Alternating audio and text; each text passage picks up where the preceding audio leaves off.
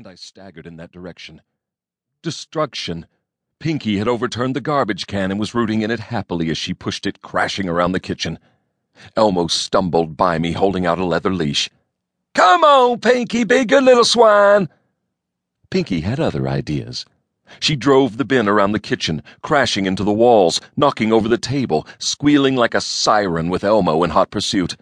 He eventually cornered her, dragged her out by the hind leg, wrestled her to a fall, at full scream, and finally got the leash on her.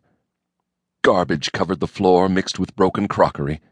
As I looked down, horrified, I saw that I was still holding my brimming glass.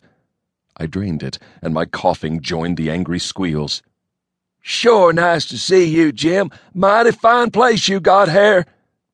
I stumbled from the room, aiming for the bourbon bottle. Elmo and companion followed me with grunting companionship. I poured myself a drink with shaking hand, so shocked by this encounter that I actually filled a glass for him. He glugged it down and smacked his lips, then held out his empty glass. I sealed the bottle. That single drink probably cost more than he earned in a year from his porcuswinery. I sipped at my own while his bucolic voice washed over me with stunning boredom. Seems there's been a kind of interplanetary secession out our way. Futures in Porcuswine shares is drying up. With good reason, I muttered to myself and drank deep. Then little Abner diGriz, your 48 cousin on your papa's side, said he saw you on the TV, he did. We was all talking, and Abercrombie diGriz been to a big school. Cousin on your mama's side. He looked it up somehow on the computer and said you's in great shape. A millionaire somehow. Somehow I would like to throttle Abercrombie slowly and painfully to death. So we all kind of chipped in and rented this old spacer, loaded her with porcuswine, and here we are. Broke but happy, you betcha.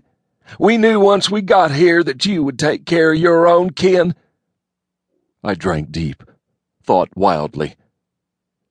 Yes, ah, some merit in what you say. Porcuswine ranching, fine future, on a suitable planet. Not here, of course. This planet, Moolaplenty, being a holiday world, I would hazard a guess that farming isn't even allowed here. But a little research, another agrarian planet, write a check. Might I interrupt for a moment and ask just what is going on here?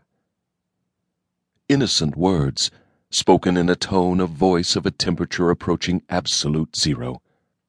My darling Angelina stood in the kitchen door, holding out a broken teacup. I visualized the kitchen, her kitchen, from her point of view, and my blood temperature dropped by ten degrees. I can explain, my love. You certainly can. You might also introduce me to the person sitting on my couch. Elmo may have been a rural idiot, but he was no fool. He scrambled to his feet, his battered cap twisting in his hands. Name's Elmo, ma'am. I'm Jimmy's kin. Indeed. A single word, two syllables, yet spoken in a manner to strike terror into the hearts of men. Elmo swayed, almost collapsed, could only gurgle incoherently. And I presume that you brought that creature with you? The broken teacup pointed at Pinky, who was stretched out and burbling gently in her garbage stuffed sleep. Well, that ain't no critter, Miss diGriz. That's Pinky. She's a porcuswine. My darling's nose wrinkled slightly. I realized that many years had passed since her last encounter with these animals. Elmo babbled on. From my home planet, you understand, a cross between wild pigs and porcupines bred there to defend the first settlers against the terrible native animals. But the porcuswine done licked them all. Defended the settlers, good to eat, great friends.